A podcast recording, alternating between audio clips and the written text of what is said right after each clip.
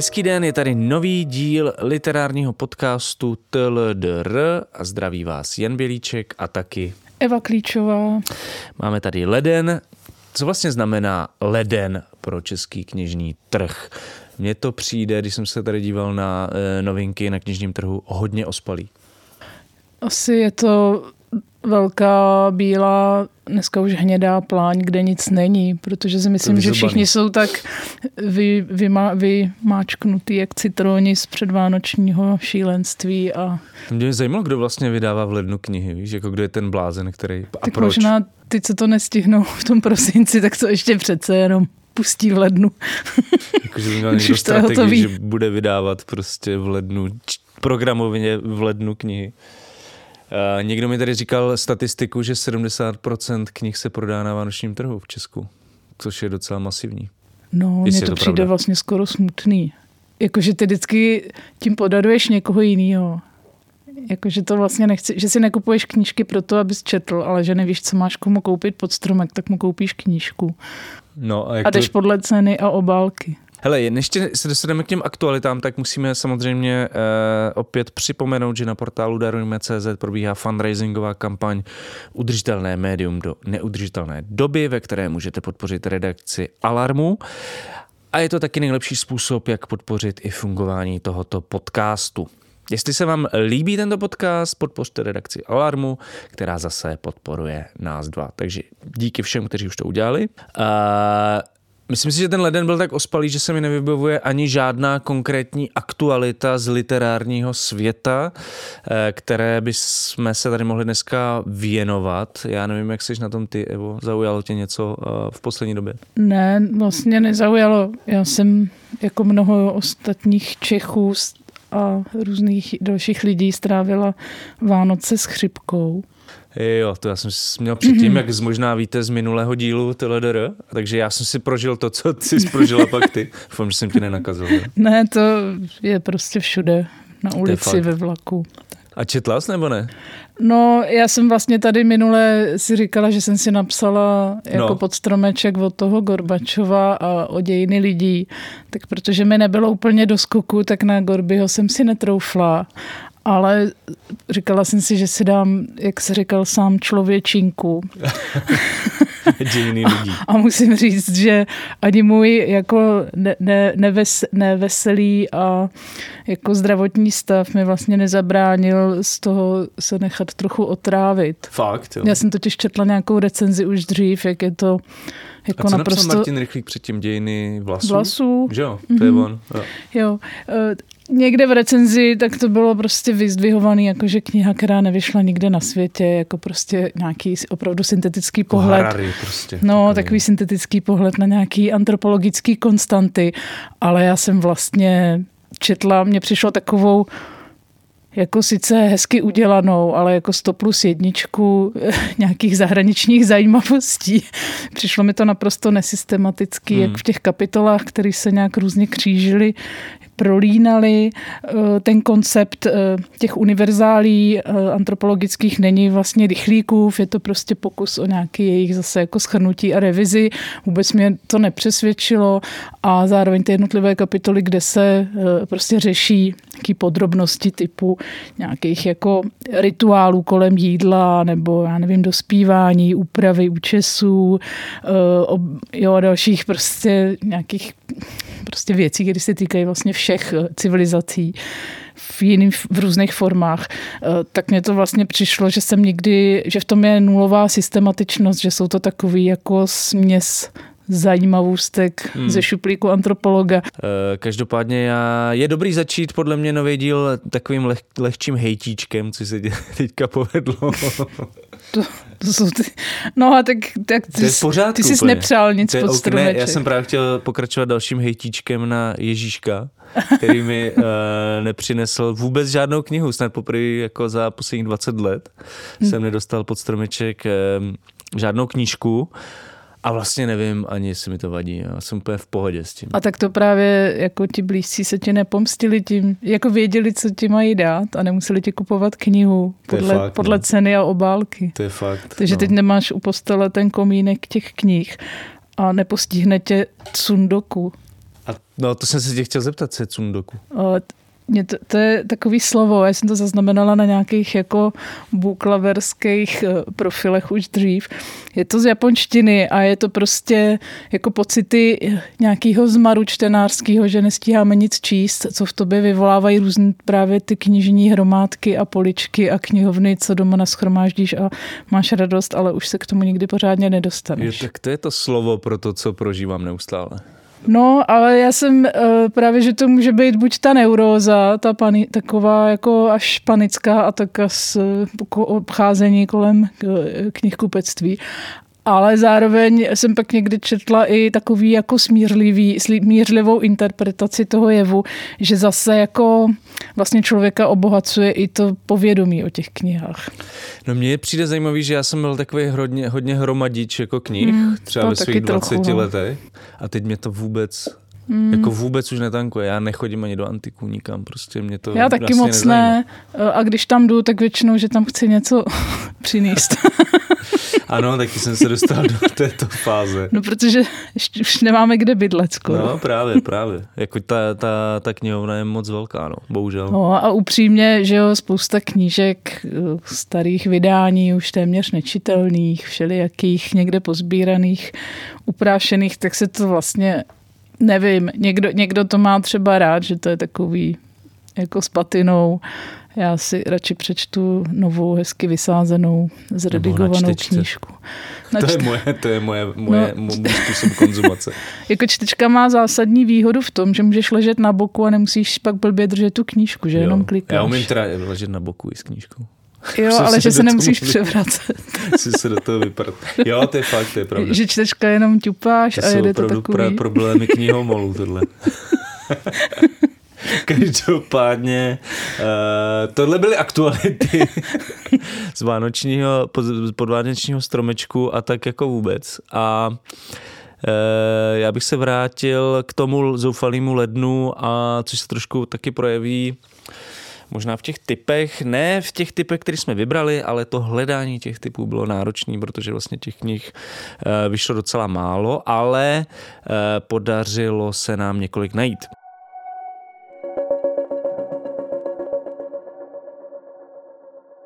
Moje typy začíná hmm, Zmínka o tom, že na konci ledna vyjde český překlad knihy Sexual Liberation Socialist Style, kterou v roce 2018 vydalo nakladatelství Cambridge eh, University Press a napsala ho eh, česká socioložka Kateřina Lišková. Ta publikace sleduje vývoj československého myšlení o sexu, sexualitě a o vědě sexuologii a, a nabízí takovou zajímavou perspektivu eh, na vztahy mezi východem a západem a sexuality. Eh, knihu přeložil Jan Škrop. Možná ke Karce Liškové můžeme, eh, komu je jméno povědomé, tak jenom připomenu, že znáte možná duo docentky, kde s Lucí Jarkovskou, stand-up, který dělá s Lucí Jarkovskou, samozřejmě na téma sex, feminismus a příbuzná, eh, příbuzná a já jsem neviděl neoblasti. seriál, je seriál, kronika orgazmu, který by asi Dějiny dost... nebo kronika? Kronika? Kronika, kronika. Která, která vychází taky částečně z tohohle výzkumu, předpokládám. Ano, to je na i vysílání České televize a viděla jsem asi první čtyři díly a myslím si, že jako lepší než třeba pozadí událostí. A jmenuje se to Kronika orgazmu, teď jsem to tady našel.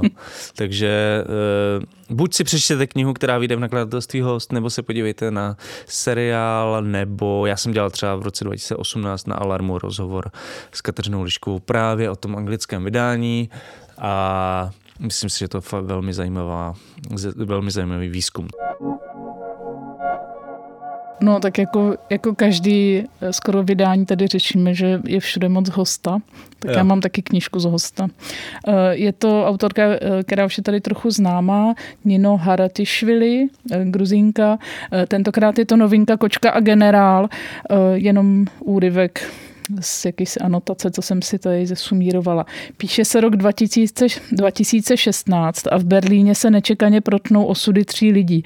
Eh, mladá herečka původem z Gruzie, moskevský rodák Alexandr Orlov, kterému všichni říkají generál, ale je to oligarcha a Vrána je někdejší váleční novinář. Všichni tři, všechny tři propojí mladičká Nura a jistá strašlivá událost, k níž došlo v malé vesnici na severním Kavkazu během první čečenské války, tedy před více než 20 lety. Mm. Mně to přišlo docela aktuální. No to je hodně aktuální a vlastně v Hostu vyšla ta předchozí kniha Niny, Nino Haratišvili Osmý život závorce pro brilku, což eh, byla taková sága, která měla docela velký jako mezinárodní ohlas, takže tohle je další kniha od stejné autorky. Myslím, že to není tak tlustý tohle. Super. A že Když... to určitě bude mít hezkou obálku. Doufám, že s kočkou. Jsem se zapomněla podívat. Že můj další tip je uh, Vojta Boháč. Minule jsme tady nezmiňovali ten předvánoční kousek od našeho kamaráda novináře uh, Vojty Boháče z Voxpotu s názvem Všechny cesty vedou k válce. Vojta v knize zužitkoval svoje dlouhodobé zkušenosti s Ruskem a taky své následné výjezdy na Ukrajinu a nabízí takový reportážní text, který začíná protesty proti Putinovi v roce 2011 a končí právě invazí na Ukrajinu. No, já jsem trošku váhala u dalšího typu, že jsem, jestli jsem se neměla poučit tím Martinem Rychlíkem a být, eh, mít se na pozoru před velkými tlustými výpravnými barevnými knihami plnými obrázků. Hmm. Ale uh, dílko nebo veledílo opus eh, z Big Bossu, který se jmenuje Chrámy peněz a je to prostě monografie o postmoderní architektuře českých bankovních domů a spořitelen v 90. letech. Mně přijde skoro neodolatelný. Jako já si pamatuju, nebo vybavuju si teďka všechny ty bankovní domy a spořitelny z 90. a vlastně no. mě to docela taky zajímá. No. A je už je vidět, že to retro trošku pos, se posunulo na ty 90. a už zkoumá i tady tyhle bizarní jako fenomény. No a hlavně se bojím, že tak, jak nám přišly strašný vždycky osmdesátky a oni pak byli úplně bezmocný před, po nástupu potom těch tý devadesátkový postmoderny, tak se obávám, že prostě uh, začnou nám mizet i tady ty prostě biza, bizarní chrámy iluzí z těch devadesátek. Tak, Což že by vlastně, škoda. No, je to takový, že tak jak my prostě jsme kopali za transgas, tak naše děti budou prostě kopat prostě za spořitelnu v táboře někde třeba. Nebo v no. Libní. No. Nebo v Libní, nebo kdekoliv. Je jich hodně, je to hodně fakt, moc. Je to fakt. A jako to, že jsou eh, rozhodně výrazný a unikátní, tak o tom, o tom hmm. se asi nebudeme přijít. Jako. Můj poslední tip je z Malvernu, kde vychází nový román Františky Jirousové s zajímavým názvem Klan Mušíka překydů, který trochu nemístně na stránkách tvaru spopularizoval Patrik Linhardt. Trošku, no. v docela šíleným textu, ale ta kniha by mohla být hodně zajímavá. Mě by zajímalo, jak bude tahle údajně fantazy, tenhle fantazy thriller o klanu a sociálních mladíků a loupežníků vlastně fungovat. Jako zní to trochu devadesátkově taky. Uvidíme.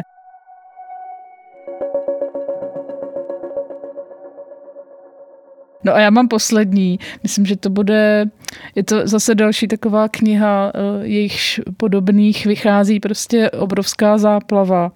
Je to kniha Setkávání kultur, identity, ideologie, jazyky. Nakladatelem je Filozofická fakulta Univerzity Karlovy ale jako trošku mě zaujal nebo přesvědčil ten autorský tým. Eh, synoložka Olga Lomová, potom následuje Jitka Malečková, Karel Šima a jsou to jednotlivé případové studie, které zahrnují dlouhé historické období od starověku do současnosti s těžištěm v několika disciplínách historii, antropologii, islamologii, egyptologii, lingvistice. Tak nevím. Bude to buď další, zase nějaký varování, takový pády civilizace. To doufám, že ne. A no, ten ale právě, že mě by to přišlo... něco jiného, podle mě. Mě právě, mě právě jsem si říkala, že bych tomu dala šanci. No tak proč ne? Proč Jsou ne? tam ty jazyky. Každopádně tohle byly typy.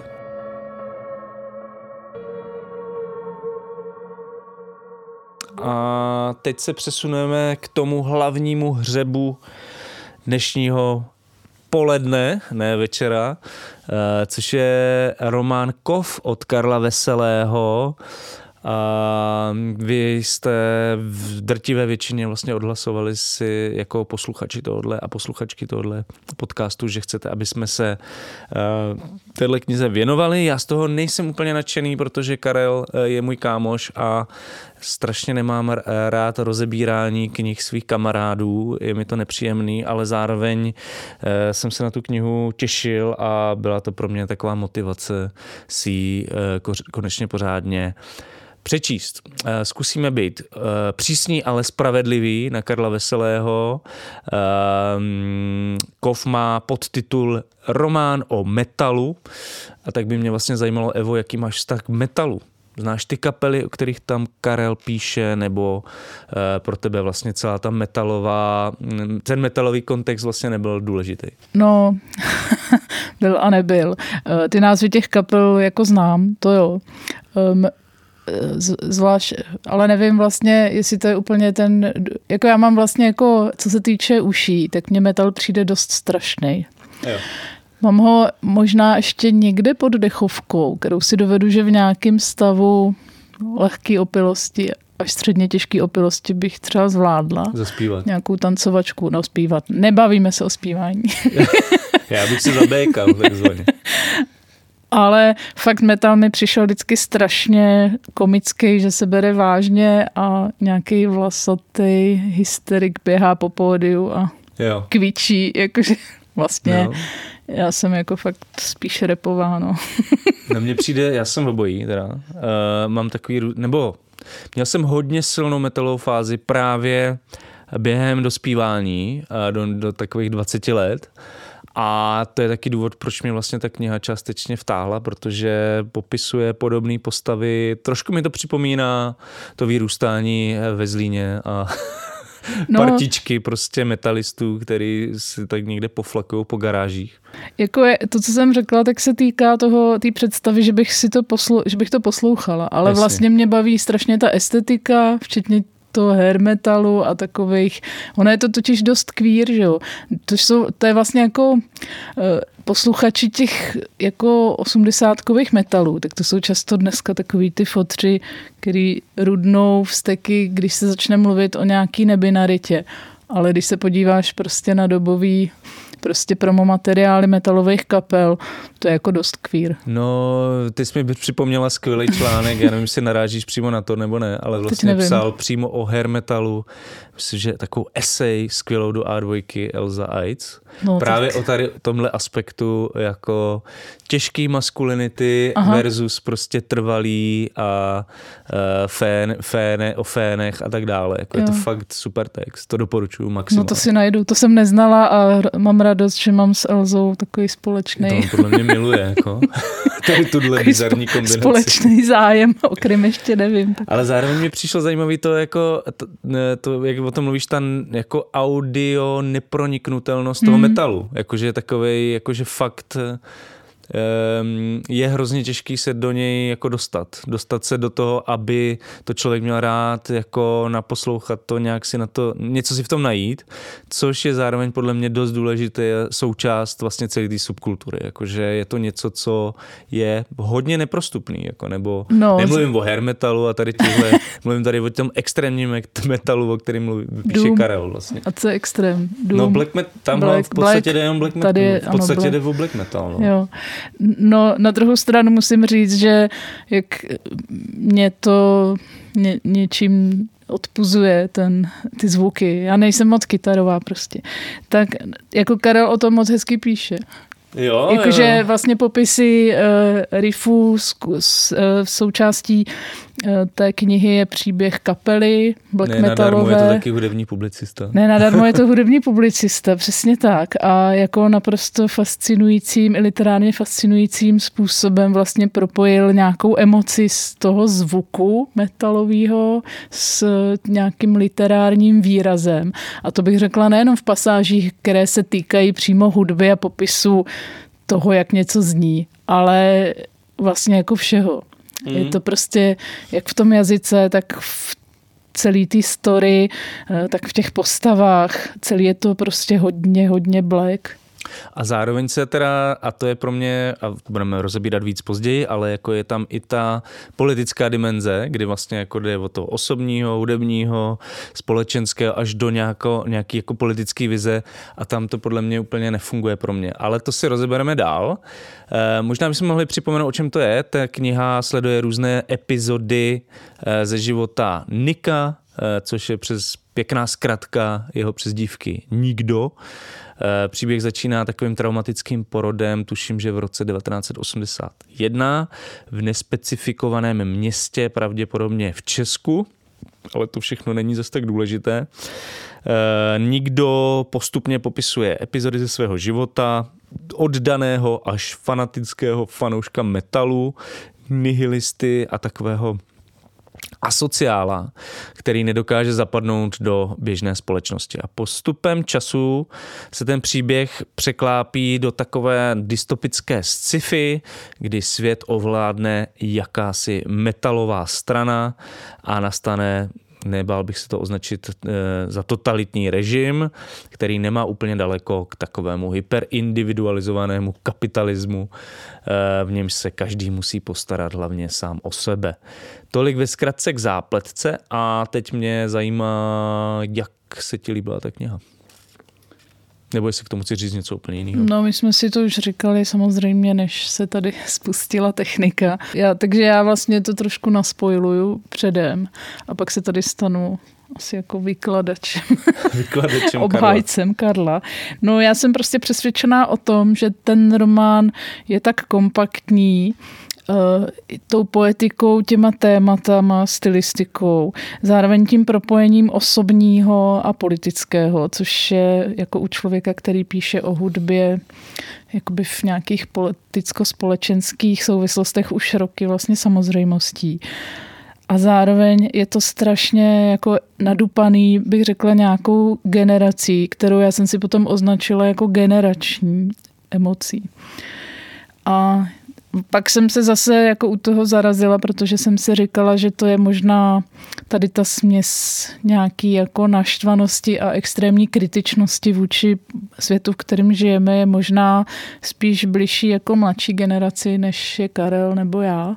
Hmm. Takže jsem se neodvažovala jako říct, jestli to je mileniálská emoce, nebo a pak jsem se smířila s tím, že to je prostě jako nějaká možná i trošku literární vtělení myšlenek Marka Fischera, trošku taková, mm-hmm. takový, takový to silný ohrazování se vůči kapitalismu a takový jako silně depresivní. Říkám, mě to jako ohromilo tím, jak to celý, celek drží pohromadě. Ono totiž, ty když uh, popisuješ, že vlastně je to, že to začíná nějakýma osmdesátkama a teda komplikovaným porodem a pak se do toho dostávají nějaký dystopický rysy. Ono to vlastně jako drží a nedrží pohromadě tím, že vy se neustále ty kapitolky přeskakují mezi nějakýma devadesátkama, nulkama až nějak třicátýma rokama, kdy vlastně eh, celá ta eh, apokalypsa nebo celý ten rozpad civilizace vlastně nastane.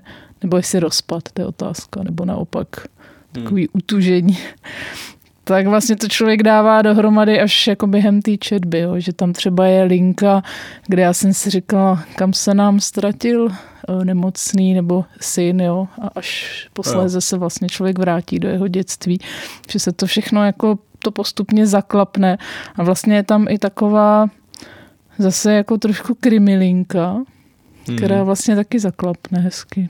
Hmm, tak ten konec je podle mě pěkně vyřešený, jako efektní.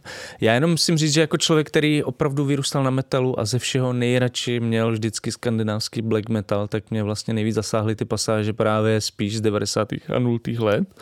Myslím si, že se vlastně Karlovi v knize dost dobře podařilo popsat a vysvětlit, proč je pro mladé lidi extrémní metal, a nevím, jestli mm-hmm. pro mladé lidi dnes, ale rozhodně pro mladé lidi tehdy, když jsem vyrůstal já. I dnes pro některé. Jako určitě to ne, ten, ten žánr rozhodně nezmizel. Já jsem si na základě toho pustil teďka po 20 letech nějaký nejnovější black metalový pecky a překvapilo mě, jak je to dost furt stejný, ale zároveň je to, má to furt jako tu stejnou emoci, která mě oslovala tenkrát.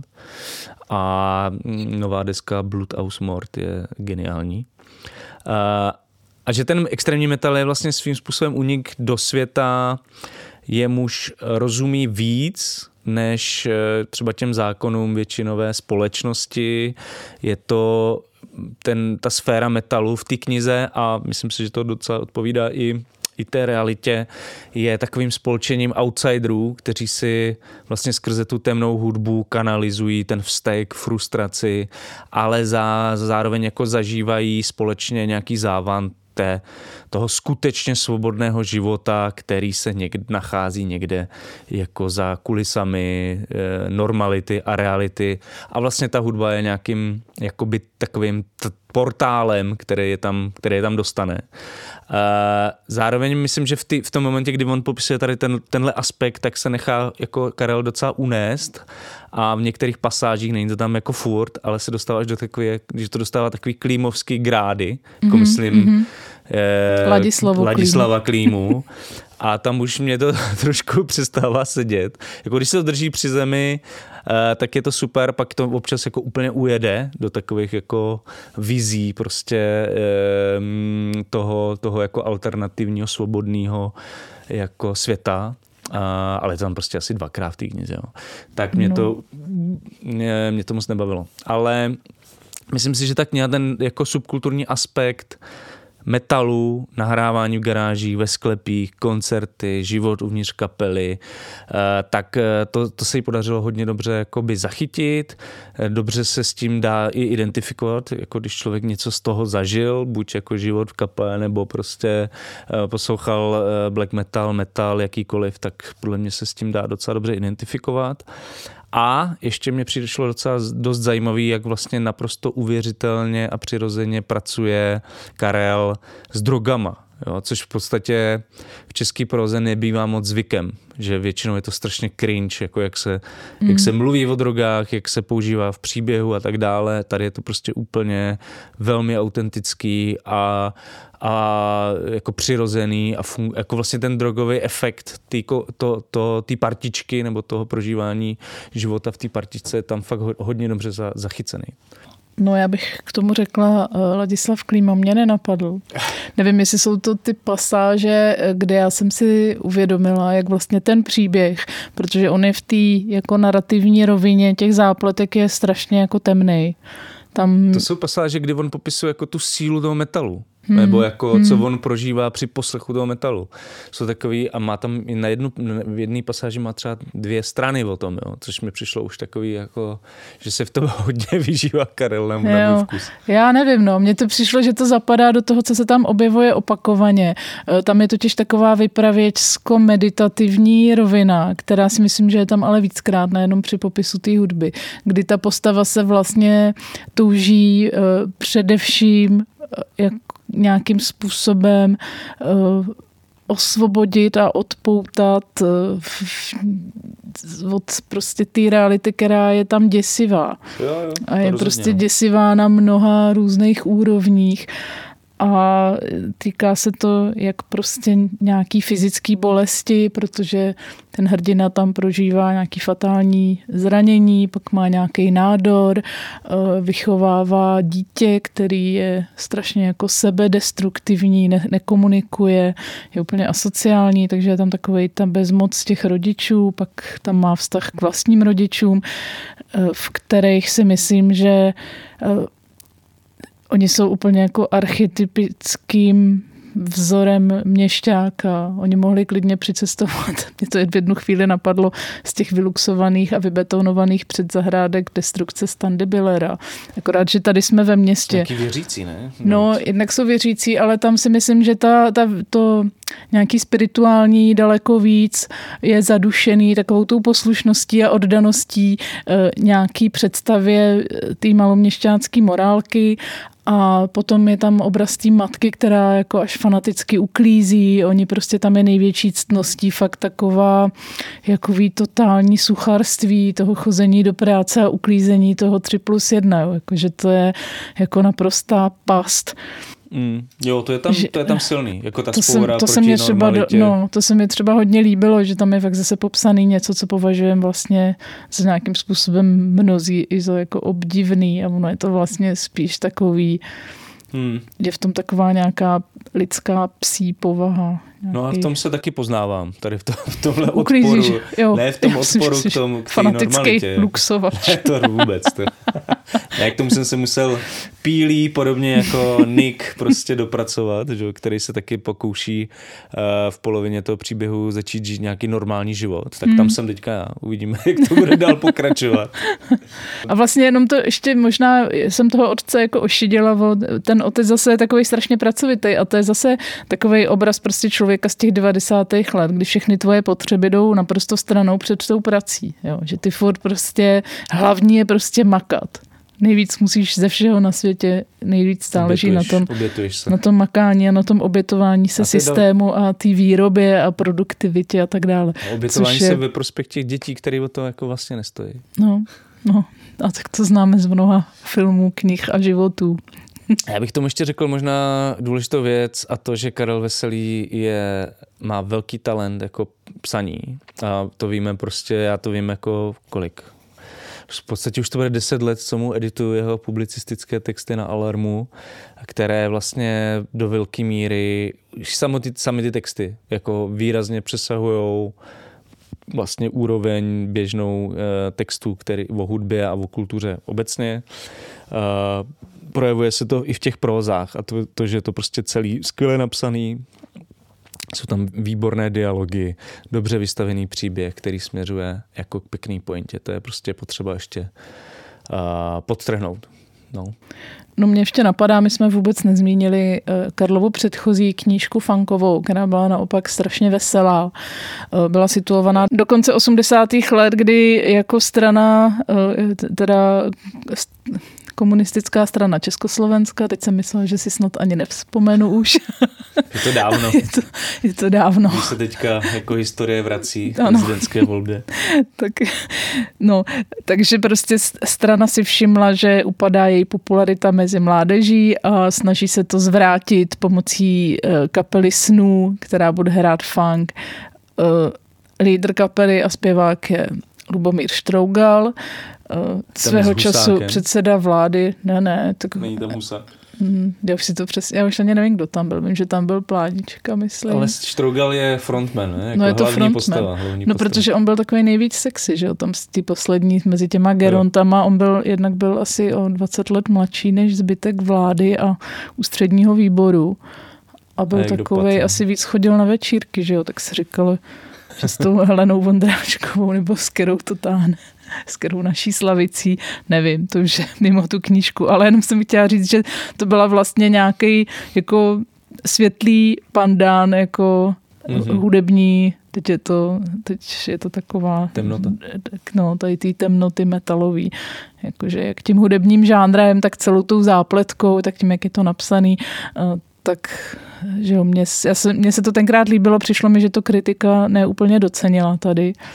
No. Že, že, se, že tady pořád panuje taková jako neochota se zasmát tomu socialismu pozdnímu. Což jsem potom zpětně jako vyzjistila, že vlastně devadesátky, v devadesátkách eh, se lidi dívali s pobavením na Majora Zemana a pak když to měla odvysílat česká televize v těch nulkách, tak kolem toho vypukla strašná jako hysterie, že to nakazí tu mládež tím komunismem, což mi přišlo jako úplný úlet. No, to je, to je zajímavý. Hmm. Já jsem o tom Bomba Funku chtěl mluvit eh, v souvislosti s věcem, který s, s dvěma nějakými aspekty toho, co se mi vlastně na té knize nezdá, protože jsme tady Mhm. vlastně víceméně chválíme, chválili. chválíme. no. A právě ten Bomba Funk, že mi přijde, že ten metal, nebo kov, teda, pardon, eh, v něčem opakuje ten vtip vlastně Bomba Funku a to, že vlastně ta hudba má nějaký jako konkrétní politický dopad. Jo. Což třeba v tom Bomba Funku mi ta představa, že Štrougal zakládá funkovou kapelu, aby zachránil socialismus, přijde hodně, hodně svěží jako, a hodně, hodně pravdivá hlavně, protože ten vlastně normalizační socialismus opravdu postrádal nějakou uvolněnost, kontrakulturní erotismus, rebelství, byl Tak takový jako sešněrovaný, Kroky Franty Janečka byl jistý pokus. nudnej a vlastně jako nemohl tím, tím jako zá, tomu západu v těchto aspektech jako konkurovat. Jo? A myslím si, že mm, Karel v tomhle příběhu nějak zachytil něco dost důležitého, i když Mhm. je to jako nadsázka samozřejmě, ale zároveň je to docela jako vtipná kritika ty normalizačního socialismu. No, ale já si myslím, že to je spíš jako taková hyperbola, protože on se právě hodně snažil být jako cool a mladistvý a ta popkultura byla už úplně jako intoxikovaná nějakými západními trendy, akorát prostě trošku tak jako kulhavě, no, tak hloupě. Kapitalistickými. No, kapitalistickými, samozřejmě. Ten obsah no. správný. No, tak já nevím, jak moc ten osmdesátkový popík taky nechtěl mít moc jako obsah politický. No že? ne, vůbec. Jako, no, že vůbec. vlastně ta... A to, to, to chtěl Štrougal změnit v té knize, ne? No. Jako trošku, trošku to zase Což vlastně odporuje zpátky. prostě té hegemonii nějakého neoliberalismu, který nechtěl, aby kultura byla politická, nebo neměl jasně. zájem, aby jasně, kultura jasně, byla jasně. politická. Jo, takže to, to mně přišlo fajn. Já no, zase, že, tohle že ta, mi připadá, no. že je žánrově daleko, říkám, osobnější, hutnější, temnější a vlastně eh, ten bomba funk, i když je to podle mě fakt povedený, dotažený a vtipný, tak pořád to čteš jako trošku nějakou zábavu zvenku. Když to ten kov se přiznám, že mě na mě jako zaútočil, řekněme, v nějakých hlubších jo. mentálních vrstvách jo. nebo emočních. Protože ta politická dimenze, která mi na tom trochu vadí a trochu mi uniká, tak hmm. není úplně jako ta hlavní věc té knihy jako nejdůležitější věc, jo? že ten, ten moment, jako, kdy někdo založí metalovou stranu, já si vlastně nedokážu představit, co to jako, co by to mělo vlastně jako reprezentovat, nebo nedokážu si představit ani ten set hodnot, který ta strana reprezentuje, na kterých jako stojí, jak takový režim vypadá, a, mys, a, a mám pocit, že mi Karel vlastně v tom moc nepomohl, mm-hmm. jako vy, vy, že by mě jako nějak navedl, jak to vypadá, jaký to má kontury a tak dále. A ta dystopická linka je pro mě jakoby hodně jako zamlžená, je, funguje to na nějaký metaforický úrovni, ale není to jako nějak úplně promyšlený. No. Tím nechci říct, že to není funkční, že to nějakým jakoby čtenářským způsobem nepůsobí, ale trošku tam postarádám nějaký smysl toho, v čemu to má směřovat, proč to tam je. Mm, já jsem to přečetla asi trochu jinak. Mně vlastně přišlo, že tam moc jako to žádná jako dystopie tam až řekněme na nějaký takový ten tábor pro postižený, který už nejsou schopni jako podávat ten výkon v té produktivistické společnosti výroby a kapitalismu, to je, řekněme, tam nějaká větší rovina fikce, která mi zároveň přišla trošku, jako že tady ty post-apo filmy vypadají všechny, nebo ty představy jsou dost podobný. No jasně. Ono jasně. to tak asi jako dopadne nakonec. Jasně. Ale máš to spojené s tím metalem. Hmm. Jakože to je vlastně, v čem je to jiný než od jiných dystop. Jakože máš tam ten bodový systém, to je jo. něco, co bylo v Black Mirror, prostě takový to, jako že se propadáš hmm. pomalu do, eh, na tom společenském žebříčku. Chvílema to může připomínat McCarthyho cestu, eh, Blade Runner mi to chvilkama připomněl mělo tam ve chvíli, kdy oni eh, se pohybují v nějakém virtuálním světě, v tom... McCarthy v momentě, kdy oni opouštějí spolu tu, tu, tu psychiatrickou nebo léčebnu, nějakou léčebnu. No, takže tam jako spousta takovýchhle ozvuků rezonuje. Mně na tom přišlo vlastně nejkomičtější, že i to časové zařazení těch kapitol, který je v zásadě současný, tak ono vlastně jenom popisuje eh, nějaký hodnotový nastavení té společnosti, který už tu máme a to je zase podle mě z toho trošku jako prosakuje ten Mark Fisher. Mm. Takže tam se velmi často opakuje eh, takový to, jak na sebe ty lidi kašlou. Jo, jak prostě se každý musí snažit sám, že prostě eh, nikdo nikomu nepomůže, že ta společnost je vlastně úplně jako atomická, rozpadlá na nějaký prostě celky, který jejichž hodnota vyplývá podle toho, kolik vydělají peněz nebo kolik toho odpracují. Ale no vůbec... to je právě ten problém pro mě. Jakože hmm. Proč by to mělo být nějaká metalová revoluce? Jako to může být prostě pokračování toho současného vlastně politického systému, který k tomu spěje sám. Jo? Že vlastně... Tak mně přišlo, že docela funguje, což je asi trošku retro a vlastně to v té eh, knize není nějak explicitní, ale jako metal, kov, jako spojení s tou fabrikou, výrobou. Což ale tam vlastně, že jo, tam je, že ty montovny dneska jako jsou jako ten, už to nejsou žádný hutě, kde by hmm. prostě ten kov se nějak tavil a jiskřil a tak. Ale pořád je to jako ta strojovost, prostě ta těžká technika, když to tak řeknu, různý ty lisy na ty plasty, to tam pořád je a myslím si, že i taková ta repetitivnost, kterou já třeba v metalu vnímám, jo, nebo taková ta, jako mě třeba jako nějaký kytarový solo přijde stejně nekonečný jak 12-hodinová šichta. Jo, jakože tam je něco, jo, taková říkám, nějaký repetitivní nebo takový nekonečný, nebo nějakým způsobem i ten odosobněný zvuk metalu, který je hodně jako elektrický. No já jsem nad tím přemýšlel, co tím vlastně Karel mm. chce říct a vzpomněl jsem si na jeden text, mm. myslím jeho, na Alarmu, který psal v roce tak 2015, který jsem já editoval a ten se jmenoval Smrt falešnému metalu, v němž vlastně se vymezoval proti komercionalizaci metalu a snahám nějak ten způsobem, nějakým způsobem ten žánr zneužít ve svůj prospěch. A přijde mi, že ta cesta Nika a ty jeho, těch jeho zbylých kamarádů z té kapely hmm. je víceméně takovou jakoby cestou za záchranu toho skutečného metalu proti tomu falešnému metalu, hmm. který vlastně na té metaforické úrovni funguje jako ten symbol hmm. té politické strany, to je nějaký, nějaký diktatury toho faleš, falešného metalu, uh, ale myslím si, že jako po politicky politicky to prostě pro mě úplně nefunguje. No. Ale jako na té metaforické úrovni, úplně v pohodě. Mm. Politicky asi tam by mohl být jakýkoliv žánr, si kapitalismus dokázal jako exploatovat Přesně. a jako prodávat v HM pak různý subkulturní hadříky, že jo, ale vyrábí se to prostě v totálně ma- mašiné, v totální mašinérii nad spotřeby. Takže to jako tam by vlastně mohl být jakýkoliv žánr a je dost možný, že s nějakým ne tak esteticky krajně, nebo tak esteticky bych řekla pevně definovaným, což si myslím, že ten metal má daleko daleko jasnější eh, nějakou definici té estetiky v tom oblečení a ve všem, v typografii a tak dále, než třeba popík, který je daleko takový elastičtější a víc se jako přizpůsobuje nějakým trendům. O to hmm. je to zrádnější. Jo, tak by to taky jako fun... jsou no, hodně striktní, no. Tak by to taky fungovalo, no. Ale jako vlastně říkám, možná, že i ta jako určitá jako úzkoprsost nebo jako přísnost těch definic žánrových, tak tomu dodává vlastně takový ten pocit, že jako není úniku, že jo? což prostě v té společnosti se těžko uniká. No. Hmm. Prostě No takže já vlastně jenom bych to zhrnul to, co eh, jsem tady vlastně říkal celou dobu, to znamená, že konstruování toho dystopického fikčního světa by mohla být jako propracovanější, ale zároveň jako samozřejmě na, na, na úrovni nějaký jako metafory a, a tak dále to funguje a funguje to i v tom příběhu, ale vlastně mnohem mě víc zasáhly ty realističtější pasáže ze současnosti a nedávné hmm. minulosti.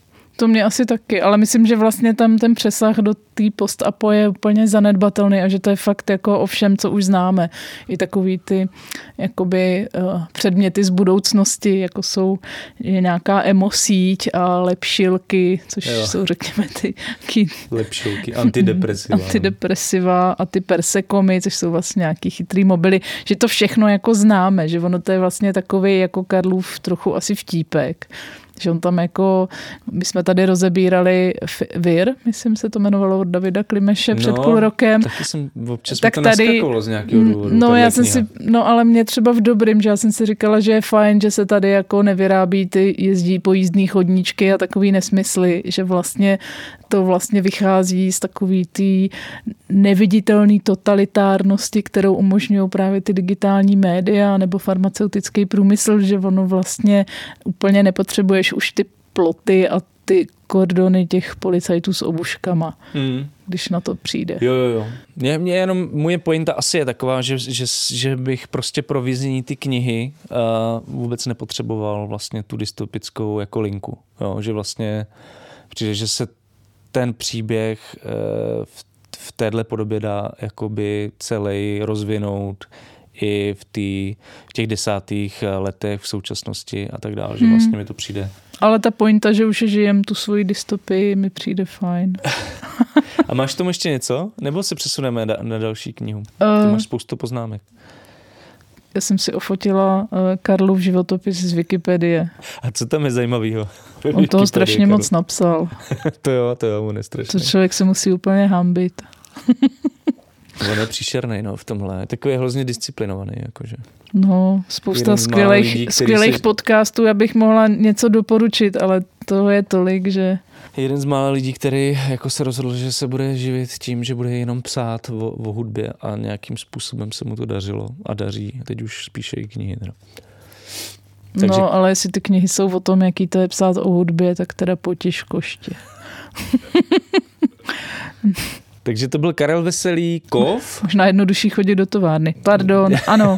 jo, ty ještě máme vlastně ukázku. Je, my jsme, ne, já mám... Takže můžeš mm-hmm. přečíst ukázku, pak se přesuneme k druhé knize.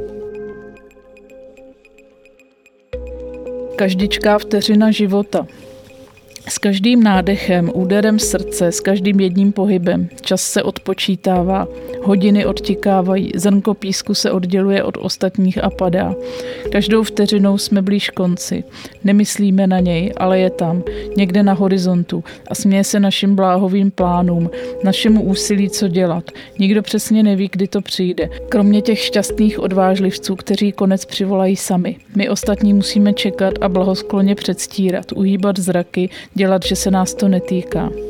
Roste to ve mně, vím to, cítím to. Je to černé, nebo si to tak aspoň představuju. Přisáté k mému masu, dýchá to a bobtná. A pozvolna to prorůstá mými vnitřnostmi a požírá je. Ať se moje tělo snaží, seč může, tohle samo nezvládne. Na to už je teď pozdě. Je to tam, viděli to na přístrojích. Tvářili se vážně, když to objevili. Tón jejich hlasu byl velmi seriózní, profesionální, ale rozhodně v něm nebyl soucit. To se tady nepěstuje.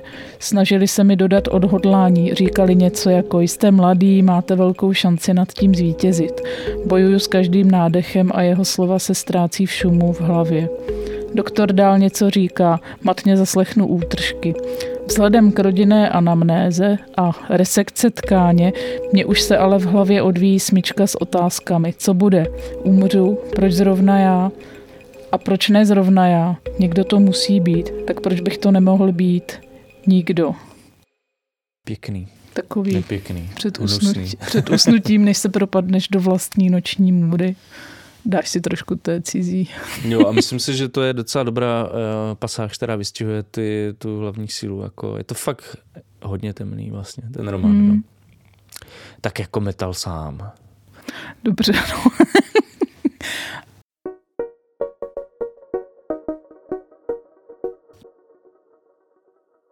Tento podcast vzniká jen díky příspěvkům od vás, našich čtenářů a posluchačů. Podpořte jeho vznik v naší stálé kampani na Darujme.cz. Odkaz najdete v popisu každého dílu.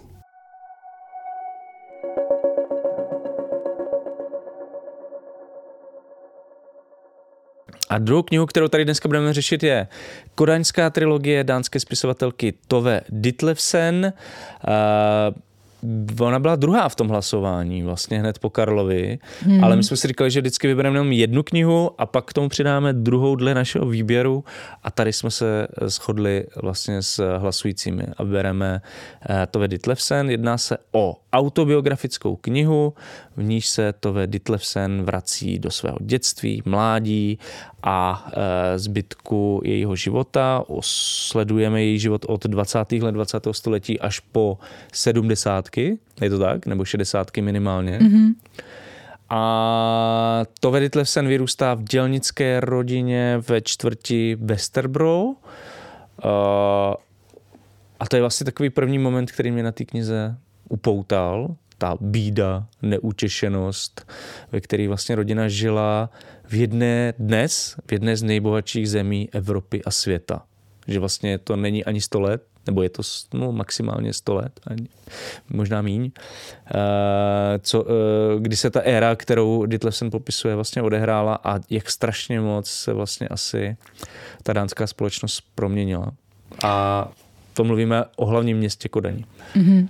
Já ještě k tomu jenom uh, to zestručním. Uh, knižka je to vlastně jako biografie autorky, kdy ho společně, je to vlastně, to zapadá úplně do všech těch autofikcí, které jsou teď tak populární, už jsme o nich mluvili. Eh, má to, jsou to původně tři knihy, které vyšly samostatně až jakoby po nějakém v druhém životě znovu objevení autorky až několik let po její smrti jako literární hvězdy, tak to vyšlo dohromady. Jmenuje se to Dětství, mládí, závislost. A já se jenom vrátím, to jsem jenom chtěla, aby jsme pak už nemuseli to dovysvětlovat.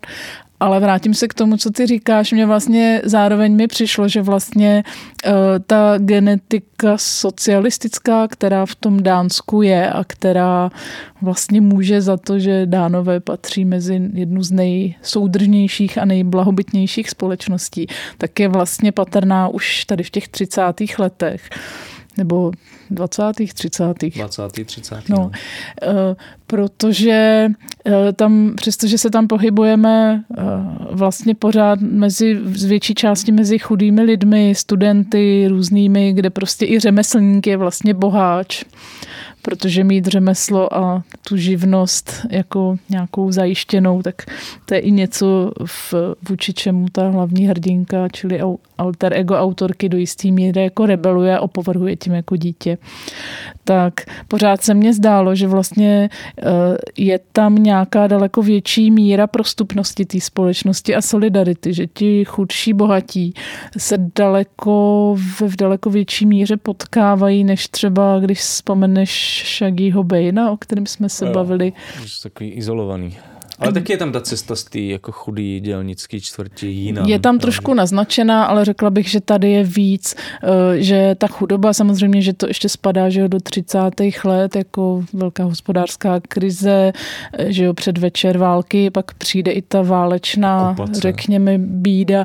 Takže to všechno tam je zachyceno a navzdory eh, vlastně tomu materiálnímu nedostatku se mi nezdálo, že by ta společnost měla takovou nějakou nenávist. Eh, otec té hlavní hrdinky tak je socialista, politicky činný, je v odborech, což jako je z části příčinu, proč je velkou část svého života nezaměstnaný. To. A, ale takže jako jasně je tam nějaký odpor a řekněme něco jako silný třídní konflikt tam probíhá, ale zároveň prostě to na mě nepůsobilo zdaleka tak vyhroceně to prostředí, zvlášť potom třeba v poválce v těch 50. letech, tam vlastně v nějakých literárních kruzích mladých ambiciozních básníků, básnířek a prozaiku, prozaiček, tak se vlastně potkávají eh, ty studenti z těch lepších rodin s tou vlastně dělnickou nebo chudinskou mládeží a funguje to, bych řekla, bez nějakého zvláštního důrazu na to. Že tak tam jsou... je zajímavá ta mobilita i ty hmm. Tove Ditlevsen, která jako hmm. vyjde z dělnické rodiny, nemá vystudovanou asi střední školu snad ani. No jako jasně, je to ten svět, kdy vlastně nepotřeboval úplně vysoký vzdělání. Nepotřeboval jenom adresu na toho no, redaktora. No. jako... A zároveň je tam prostě jako fascinující, že prostě v 15 už jsi schopný vlastně dělat i někde v úřadě a vydělávat nějaké peníze, že to teda nebyla jenom úplně nějaká robotárna. Jo. No, a, že to byly vlastně docela dobrý no, zaměstnání. A pak vlastně, pak vlastně eh, se tam i řeší úplně jako z dnešního pohledu uh, fantaskní věc, že vlastně jako psát verše jako za peníze, že se, stáv, že se stávalo běžným, tam se pořád uh, mluví o těch konfirmacích, uh, Myslím, že se vždycky jo, říkalo jo. spíš běžmování, jo, jo. nevím, to mi hmm. tam trošku v tom Jasně, no. pořád no, překáželo. A možná je to jako protestantský, nevím to, to nevím, ale eh, prostě to já nevím, jestli to vůbec mají ti evangelíci, ty, ty, ty, to běžmování, nevím, no, to je jedno. Ale konfirmace. No, no to je jedno, to je takový zároveň, detail. Zároveň to taky potřebovala nějaký peníze z toho fondu, aby vůbec vyšla ta básnická sbírka první, mm-hmm. jakože to připomíná ten současný no. literární svět v něčem. V něčem jo, jako ně, v něčem, Ale nikdo mu koruny no. jako dávat nebude za básně, samozřejmě v denících, no, to je jasný. No. Ale to bylo v literárním deníku, v běžném asi, jo. No jako, ne, jako tam jim dávat, jako jí, jí, za to platili, že jo, jo, jo tady se to ano. moc už... No tam prostě jako cesta, cesta ke k nějakému relativně skromnému, ale přece jen kapitálu tady vede i přes literaturu. No, no což... a teď možná důležité se třeba zamyslet nad tím, proč se o té knize tak mluví teďka. Myslím, že vlastně minulý rok byla, nevím, jestli to byl New York Times, ale jeden z těch hlavních amerických deníků zařadil ten anglický překlad mezi deset nejlepších knih roku. A teď je otázka, proč vlastně zrovna teď o téhle knize se mluví. Ty zmiňovala tu autofikci eh, jako jeden, jeden z důvodů, proč se o té knize mluví. Zároveň je to ale podobný i k těm knihám jako Eduarda Luje, Didier Eribona, Ani Erno určitě. Ani Erno, že to vlastně jakoby ten osobní příběh zapletený do dějin, má to nějakou perspektivu 30-40 let, ve kterých se vlastně mění ta společnost, hmm. mění se i, i ta hlavní hrdinka, je to silně jako feminist, ne feministický, ne, ale jakože to vlastně z pohled, pohledu ženské autorky, myslím, že toho feminismu tam vlastně za stolik není. I když se tam objevují tématy jako potrat, e, milostné vztahy, e, vztahy mezi ženami, kamarádkami, velmi komplikované. No, já, já si myslím, a ona na to odpovídá uh, trošku i doslov té knihy, uh, který napsala Helena Březinová.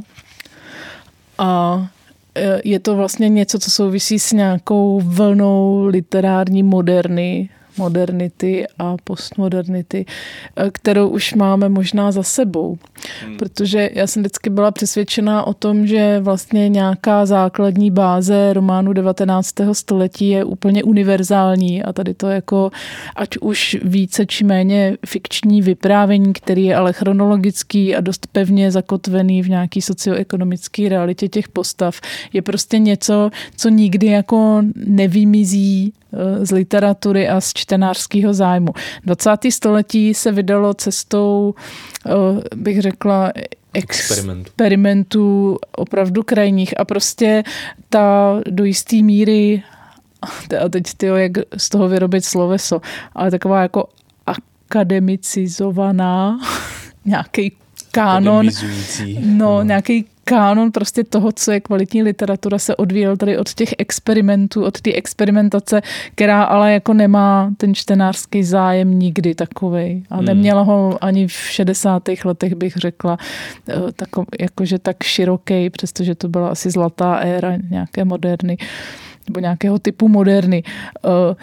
Mám pocit, že tady ta únava z toho experimentu a naopak zájem o ty příběhy, které jsme přehlédli, protože eh, vlastně většina těch autorů který si zmínil, pocházela z, jako ze skro, ekonomicky skromných poměrů, byly to gejové ženy, eh, ulpívalo na nich eh, prostě nějaký, tak, neměli takový ten eh, pel toho snobství, že jsou z těch jako super vzdělaných rodin, kde se prostě to literární know-how tak nějak už saje s mateřským mlékem, ale že jsou to fakt trošku jako samouci. A já jsem to vlastně i zmiňovala minule u toho Shaggyho Baina, že vlastně tady ty typy autorů, oni přejímají takový do jisté míry nekomplikovaný vyprávěcí styl, že tam nejsou moc žádné záludnosti, že by si to takzvaně jako hrálo se čtenářem, jo? což mi přijde, že vlastně je něco, co získává právem zase znova na masivní popularitě. A říkám, najednou jsou to knihy, které svědčí o něčem, co, o nějakých perspektivách, které by byly jinak zapomenutý, protože co, co bychom jako věděli o životě v Kodani. To je pravda. Mezi 30. 60. roky. Zároveň třeba na rozdíl od, nechci mluvit mm-hmm. o Shagim Bainovi, ale na rozdíl od Eduarda Luje nebo DJ Ribona, Ani Erno, vlastně tam není ten jako přímý politický jako kon, obsah. Jo? Že vlastně ona tam nemá tady tuhle message, jako virus, dostala jsem se z, z té bídy prostě a co všechno, ale jako nepřímo to tam je samozřejmě, hmm. že? Je, to, je to prostě, je to uh, v něčem, jako tam chybí tahle vrstva to, v tom textu, je vlastně velmi jednoduše napsaný, srozumitelný, je to opřený o její jakoby osobní zkušenost, ale chybí tam tady tahle vrstva, která se projevuje některých momentech, v některých situacích, jako když ona mluví o tom, jak přijde do, tý, do toho salonu literárního a vlastně zjistí, že vůbec neví, o čem ty lidi mluví, protože nic z toho nečetla mm-hmm. a že se tam objevují tady tyhle střety, ale není to nějak jako primárně jako o tom třídním konfliktu nebo o o té cestě z hůru, nebo jak to jako nazvat. No to mi přišlo, jako, že to je vlastně, jako, jestli to je tím, že to je fakt v tom Dánsku, kde je nějaká... je, to, je to z roku 60, hmm. nevím, že ta poslední kniha vyšla možná už na začátku 70. let, nevím. Ona vlastně zemřela v roce 76, spáchala sebevraždu, hmm. takže jí bylo 59, myslím. No. A, a že vlastně v té době Jo, že vlastně Ani Erno, Eribon, Louis, všichni píšou vlastně až od roku 2000 ty svoje hlavní. Tak ona je o generaci starší. Možná i Eh, o dvě, no. Možná i o dvě, o, o generaci a půl.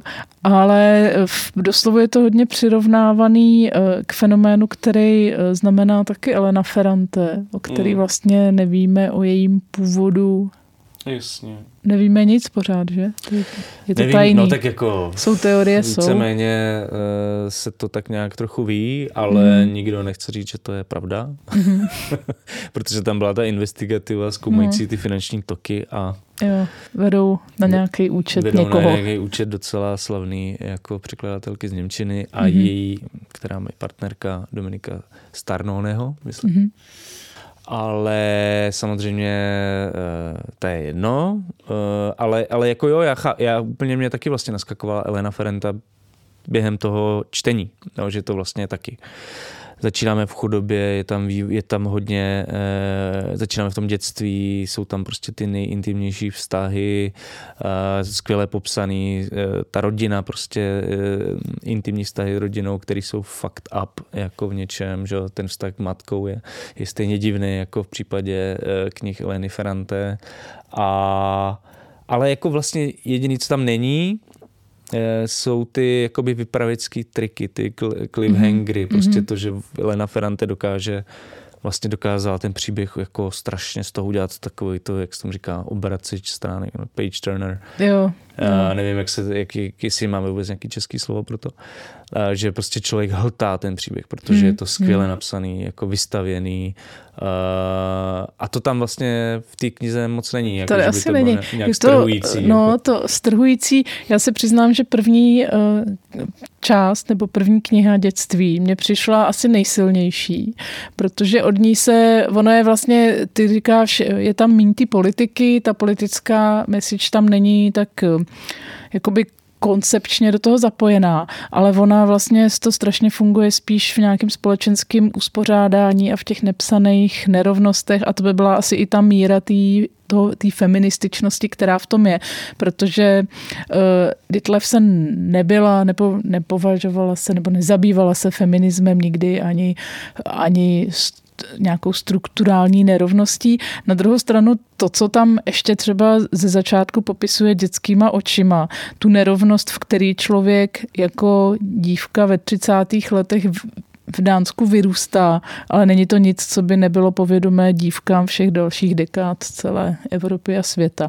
Takový ty drobný postřehy, že chlapec dostane od tetičky nebo od babičky korunu, protože je chlapec a dívkám se peníze nedávají. Jo, nemůže být ta básnířka, jo, ten otec se jí vysměje, když, takže si to celý život jako tají.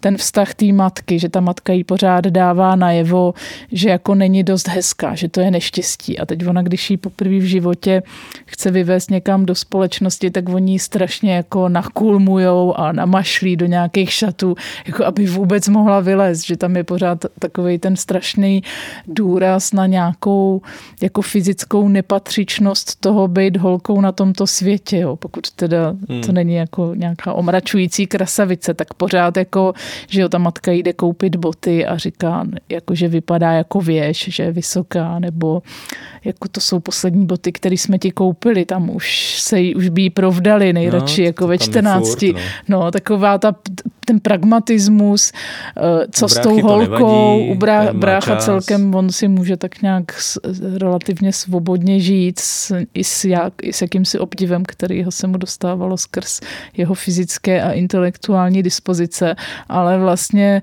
ta mladší sestra, čili teda eh, to, to Vedit Levsen, tak je pořád někým, kdo je nějakým způsobem někde jako navíc, nebo nemá tam být, nebo vlastně to potom se promítá do všech těch vztahů. My sledujeme postupně několik jejich i manželství a ve finále potom i závislost na opiátech a na Hmm. hmm. lécích proti bolesti a, a to je něco, kdy se ta, to vyprávění jako hroutí do nějaké psychózy, ale ona sama je tam spíš obětí, než někým, kdo by úplně cíleně aktivně vyhledával nějaký, jak by řekl Karel Veselý, lepšilky. Jo. nevím, takový zvláštní, že ona vlastně, jak ona sama sebe vnímá jako nesamozřejmou, tak já jsem si pak i ty vztahy, žádný ten její manžel nebyl vlastně, řekněme, jako normální manžel, že ona vždycky spadla trošku do spár, něko, nějaké pat, více či méně patologické osobnosti. A třeba v pasážích eh, z její manžela, který byl z literárních kruhů o asi 630, už se to přesně nepamatuju, let starší než ona, tak se mi úplně vybavili prostě poměry ze švédské literární scény eh, popsané v, v knize Klub, reportáž, knižní reportáž, která se týkala kauzy mýtu, která vyvřela kolem eh, Nobelovy ceny ve Švédsku před pár lety. A vlastně mi to přišlo jako podobně, podobný schéma, jako charismatická, literárně mocná osobnost, eh, která kolem sebe prostě schromažďuje eh, ty naivní mladé autory a především autorky a nějak s tím způsobem hmm. s nimi manipuluje. To mi tam přišlo strašně jako podobný, no. Ale je to samozřejmě dojem z nedávné četby, to je vždycky tak, no. Já myslím, že pro pochopení ty knihy je fakt důležité si uvědomit teda, proč se to čte teď, co to vlastně přináší. Mluvili jsme o té autofikci, ale samozřejmě navazuje to i na ty témata, které už jsme tady probírali několikrát, to znamená nějaký jako třídní mobilita, třídní původ, feminismus. Eh, myslím, že je potřeba vlastně tu knihu, pokud ji budete číst, chápat v tom, že to je něčem takový ob, znovu objevený jakoby hmm. poklad, který vlastně otevírá spoustu těch věcí aktuálních pro současnou literaturu, ale v roce 67 třeba, jo. No. A, a ten skvělý popis teda tehdejší Kodaně je taky, taky dost působivý. No. no a říkám, je to takový spíš psychoanalytický román. Kdo je takový, že, že ho baví tady ty rodinný jako konstelace jo. a nějaký poměry, to se tam vlastně ukazuje jako dost šílený. A vlastně i to nějakým způsobem může směřovat k těm potratům nebo k té situaci žen, který jejich ta ekonomická emancipace prostě pokulhává dodnes, ale vlastně co se týče toho rodičovství, to na ně padá vlastně vši, jako podstatně větší vahou. Takže myslím, že to je napsaný taky v tom doslovu, že jsem se poučila, že to je román, který třeba v Dánsku vedl k legalizaci interrupcí.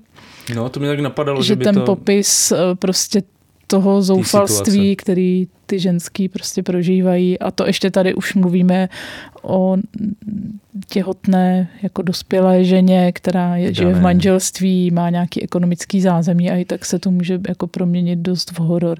Takže to mi přišlo hmm. Jo, no. jako dost výmluvný. A vlastně tady se ukazuje, že síla jako literatury, jako nějakého společenského hybotele fakt jako nestojí na nějakých eh, neotřelých eh, taktikách vyprávění, ale spíš na tom, co se vypráví. No, no když jsme u těch taktikách, tak mě vlastně na ty knize přijde a jako obecně asi na skandinávské literatuře a filmu uh, hrozně dlouhodobě zajímavý nějaká bych to popsal jako sebedestruktivní upřímnost, hmm, hmm. jako snaha odhalit nějaký jako skutečný motivace lidí, myšlenkové pochody i za cenu toho, že to vlastně zraní všechny okolo.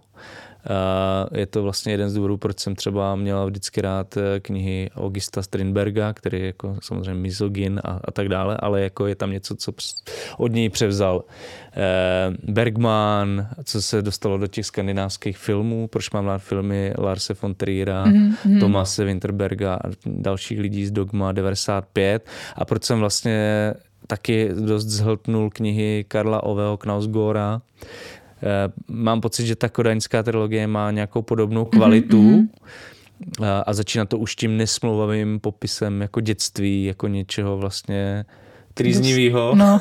Dost. Ty jsi to sdílela na sociálních sítích. A, ano, já jsem mě tam úplně jako vyrazil dech taková, já to ten nemám tady po ruce. A, tam a bylo, to samý se týká dětí, toho rodinného dětí prostředí. je dlou, úzké a dlouhé jako rakev jo, a jo. nelze se z něj vymanit vlastními silami. Bo. Takový jako antiidealistický, no. jakože často máme představu toho krásného dětství, že tenkrát to bylo fajn a vždycky ty skandinávci přijeli, že mm-hmm. i to mhm. dětství stálo vlastně za nic. Jako. No a to, to ona tam vlastně dost řeší, že, to, Hodně že to vlastně řeší, no. v tom dětství si připadáš jako uvězněný a dost zoufalej a vlastně ten dospělý svět s tebou nekomunikuje, neodpovídá ti na otázky, hmm. vykládá ti nějaký metaforický báchorky. No ale je to možná nějaký severský uh, vztah k té temnotě, k metalu. Což... no. jako jo, je to prostě ten, ta faleš, to znamená... No, jako... nemáš, ne, prostě nemáš to rád, když je to moc načechraný. No. A, a, i takový, já nevím, no, tak možná to počasí a pak už nějaký kulturní kód.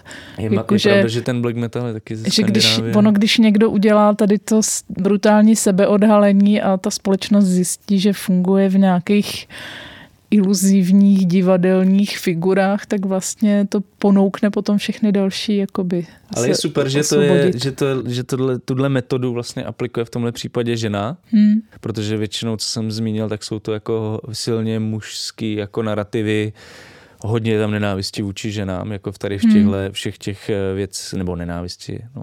Myslím, jako v některých případech rozhodně nenávist, jako Strindberg, hmm. často i Trier, ale uh, tady v tomhle případě to přijde zajímavé, že, že tuhle metodu aplikuje žena a je to vlastně hmm. zajímavý. Už. Zajímavé je, že ona se obejde bez nějaký nenávisti vůči těm mužům. Spíš tam naráží na to, že ona se třeba, eh, když je nebere úplně, když je jakoby neuctívá, tak narazí u nich, že tam jo. se různě, oni se různě urážejí a jsou takový jako ješitný a je vidět, že vlastně oni mají spíš vůli s ní manipulovat, ale my to tady vidíme na jednou z role toho manipulovaného, což se potom ukáže hlavně v tom posledním z popsaných manželství s lékařem Karlem, kde ona se vlastně stane úplnou jako bezvládnou a to i fyzicky skrz tu, tu závislost, kterou v ní ten manžel vypěstuje, tak vlastně eh, ta, ten, jo, že zase, ona je vlastně od dětství sledujeme někoho, kdo, se, kdo je ne, neuvěřitelně manipulovaný v dobrým i ve zlým svýma blízkýma, svojí matkou především. Otec spíš jako, že ten je k ní jako vstřícnější, ale tak se neúčastní prostě mnoha věcí, protože Chybí je to tam, prostě no, otec. A pak je tam, a pak je to ta společnost a pak jsou to ti muži, kteří neustále se snaží jakoby s ní něco vydobit, co jí vlastně není úplně vlastní té ženě. Takže to je jako na tom hrozně zajímavý. No. A ještě jako... teda důležitý motiv je asi ta závislost, což taky no. asi v té době nebylo úplně běžný, jakože někdo takhle otevřeně autobiografické proze jako píše o vlastní závislosti na opioidech. To je pravda, přestože autorka je teda že jo, generace, že jo, vyrůstala v těch 20. 30. letech. Zase to tady mám nachystaný jaký je přesně ročník. Myslím, že 1917. No, jo, pravda. Tam se to začíná první světovou válkou. Uh, ona o sobě mluví velmi otevřeně i z pohledu a je to velmi otevřená jako v sexu, v, ve všech těch, eh, ne, vůbec se nezdráhá tam řešit ty potraty, eh, nezdráhá se tam řešit závislosti a ty všechny projevy její, i to svoje mateřství, který teda nebylo vzorný, zvlášť potom v těch... Ale ne, ne, ne, ne jako nezakrývá to, že jo? Přesně, že ta, jako to, to nezakrývání, no, no, že to je vlastně, že my, že jo, my jsme, jako, že ona vlastně nebyla úplně nějakou aktivní feministkou, ale jenom tady to nezakrývání těch věcí vlastně z ní jako udělalo, nějak, mohlo udělat nějakou inspirátorku prostě pro jiný feministky, která, že ona byla schopná s tím, že teda jde s tou svojí kůží kůží ven, tak v podstatě na sebe říct téměř všechno. Ale s takovou nějakou zvláštní jako drzostí i ironií. A to mě ještě na tom překvapilo ve srovnání třeba s rokama Annie Erno, která tam uh, takovou tu, ten věk těch náct ten náctiletý věk, kdy ještě uh, začínáš jako sexuální život a teď je tam strašná jako hrozba toho znásilnění. Jo. Tak tady mi to třeba přišlo... A otěhotnění. A, a ano, hlavně otěhotnění. A tady mi to třeba přišlo, že je to daleko liberálnější to Dánsko. Jasně, no. že to, že se líbají někde v průjezdu, je není tam... Katastrofa. No, není to žádný. A že ani ty holky to neprožívají, jako že udělali něco strašného a teď se budou muset z toho vyspovídat nebo něco takového. Že tam je větší taková nějaká vnitřní otevřenost v té společnosti. Tak si přečteme ukázku o dětství protože to bylo, to bylo docela zajímavý motiv. Mhm. Temné je dětství a neustále kvílí jako zvířátko, které někdo zavřel do sklepa a zapomněl na něj. Stoupá do krku jako mrazivý dech, někdy slabý, jindy příliš silný, nikdy nikam přesně nezapadne. Teprve když se svlékne jako hadí kůže, může ho člověk v klidu pozorovat a mluvit o něm jako o přestálé nemoci. Většina dospělých tvrdí, že měli šťastné dětství a možná tomu i sami věří, ale já ne. Spíš si myslím, že se jim podařilo na něj zapomenout. Moje matka šťastné dětství neměla a není u ní ještě tak zasuté jako u jiných lidí. Vypravuje mi, jak děsivé bylo otcovo delirium, kdy všichni museli přidržovat stěnu, aby na něj nepadala. Když řeknu, že je mi ho líto, rozkřičí se. Líto? Mohl si za to přece sám to ožralý prase. Denně vypil celou flašku kořalky a když se konečně vzchopil a oběsil se, všem nám bylo přesto přeze všechno líp. Tvrdí také, zabil pět mých bratříčků. Vzal je z kolípky a roztříštil jim hlavy o zeď. Jednou se pak ptám tety Rozálie, matčiny sestry, jestli je to pravda a ona odpoví, samozřejmě, že to pravda není. Prostě umřeli. Náš otec byl nešťastný člověk a když zemřel, byly tvé matce pouhé čtyři roky. Podědila babiččinu nenávist k němu.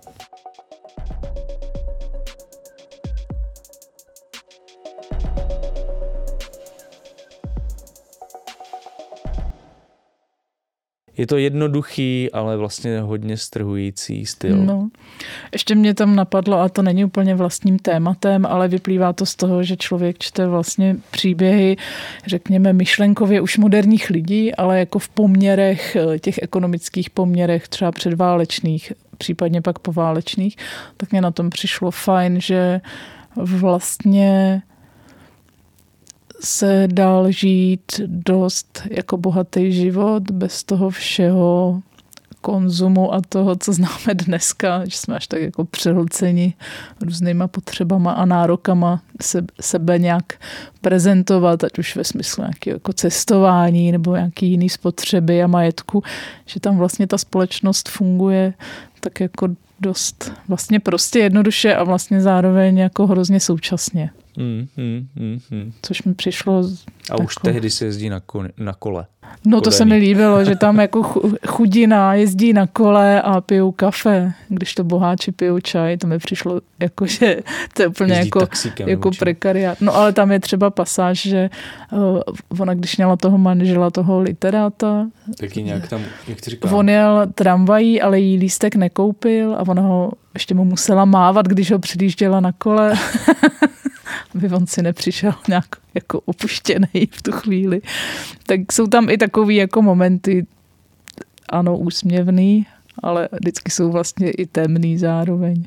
Já si myslím, že ten jako text je něčím aktuální, ale zároveň jako pro mě má hlavně teda tu nějakou literárně historickou kvalitu, než že by byl jako nějak super aktuální, ale právě v tom, že objevuje něco ukrytého, historického. No, něco, o čem let. se moc jako nemluví. O čem se moc nemluví, no. mně přijde vlastně dobrý. Takový jemný postřehy, prostě. Já se přiznám, že mě ta první část, to jsem si říkala, Lerner se stupuje z trůnu, ale Fakt, nakonec jo. ne, no, aha. nakonec ne, ale říkám, přemýšlela jsem hodně s, s tou Annie Ernou, tam je asi nejvíc jako odlišností nebo podobnost, jakože pod, ty knížky jsou si hodně podobné nějakou koncepcí toho deníku, ale fakt, že Ani Erno vlastně daleko víc pracuje s nějakým eh, dobovým kontextem různých novinek, eh, spotřebitelských, nástupem různých médií, antikoncepce, že se tam víc dostává do toho vyprávění takový ty různý výdobytky moderní společnosti. Na druhou stranu ona vlastně opravdu popisuje hlavně ta 50., 60., 70. a další léta, hmm. takže to je vlastně opravdu, kdy se Ještě ta dřív, no. společnost no. začne radikálně měnit, když to tady Tlevsen vlastně zažívá, popisuje hlavně ta 20. až 50. možná 60. kdy vlastně ten životní styl se ještě a zvlášť asi v Dánsku, zase možná je to jiný než potom v Paříži, se to mění trošku jiným tempem a v jiných parametrech. No, no a Ani Erno je, má podle mě celou dobu jako tu vyhraněně politickou jako no, rovinu, no, levicovou, no. feministickou, což tady v takovýhle vyhraněný jako podobě není. Ona je prostě socialistka a vystoupí z církve, nebo otec ji eh, nechá odepsat z církve, takže to je jakoby určující politicky, ale není to, asi v tom Dánsku to nebylo asi něco, co by jí nějak zásadně třeba znemožňovalo se pohybovat třeba mezi bohatšíma lidma, nebo... No, nebo tam měli prostě tu, ty socialisty u vlády a nepotřebovali to řešit, no. že? To vlastně ta, u té Erno je, je ta frustrace z toho, že to nikdy není. Jako, no. No. A tak objevují se tam vzpomínky na lidi, kteří měli ten kolaborantský uh, obdiv k Hitlerovi, no, že jo, ale super, jsou až v takový rovině jako karikatury. Bitna, ano, bitna jedna z těch Hitlera. No, kde hajlovali všichni někde. Byla schůze nad... NS, DS, DNSAP. No, prostě. Jo, to, to, to jsou skvělý pasáže.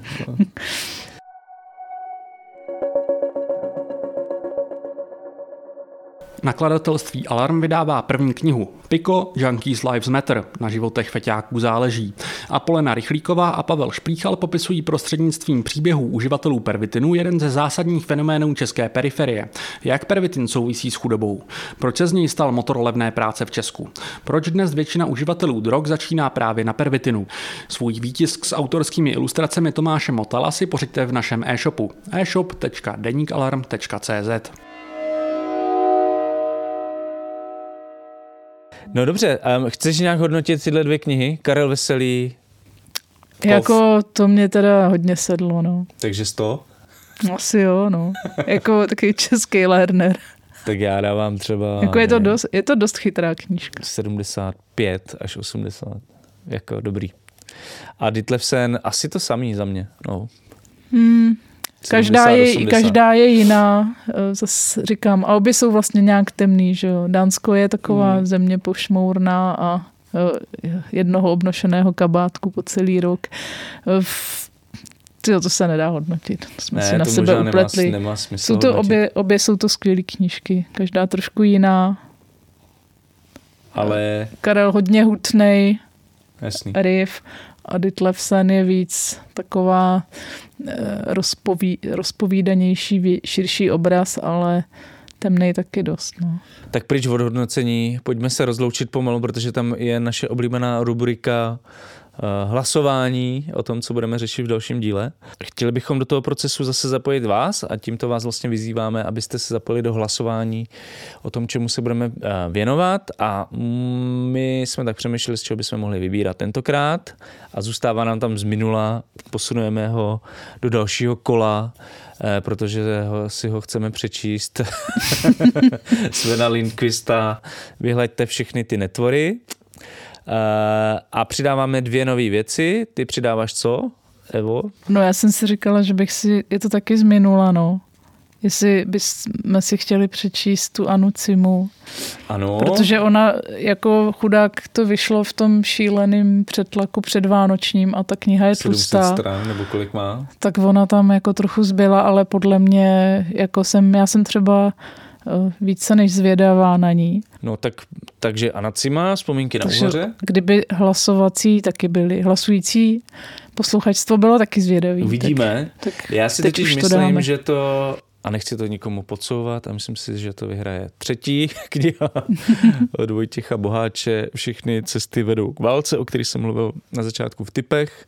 Uh, takže dáme to opět všude na sítě, pokud uh, na to hlasování narazíte, tak hlasujte. Pokud nás nesledujete na sociálních sítích, tak nám eh, ten svůj názor eh, pošlete na mail tldr.deníkalarm.cz Ještě jednou to zopakujeme.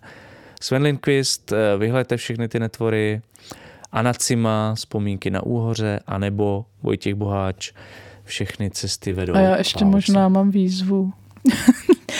kdyby nás slyšel někdo, kdo by to mohl ovlivnit z Big Bossu a kdyby nám to poslali jako recenzní výtisk, ty chrámy peněz, tak já bych klidně to pojednala.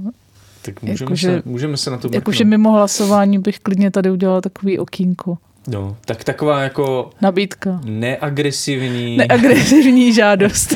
žádost do Big Bossu. Pošlete nám prosím vás tu knihu. Děkujeme. My pak tady o ní budeme to. Můžeme vám ji spopularizovat. Hmm. To se vyplatí.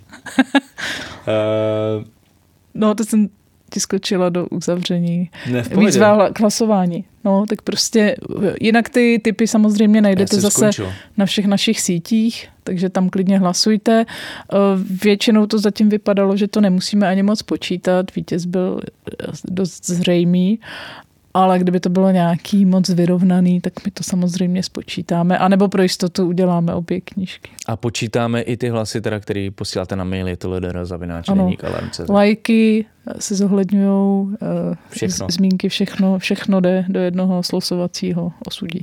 Tak jo, je čas se rozloučit. Eh, Poslouchejte TLDR i příště, poslouchejte i další podcasty Alarmu, je jich celá řada, je z čeho vybírat, každý je skvělý a unikátní.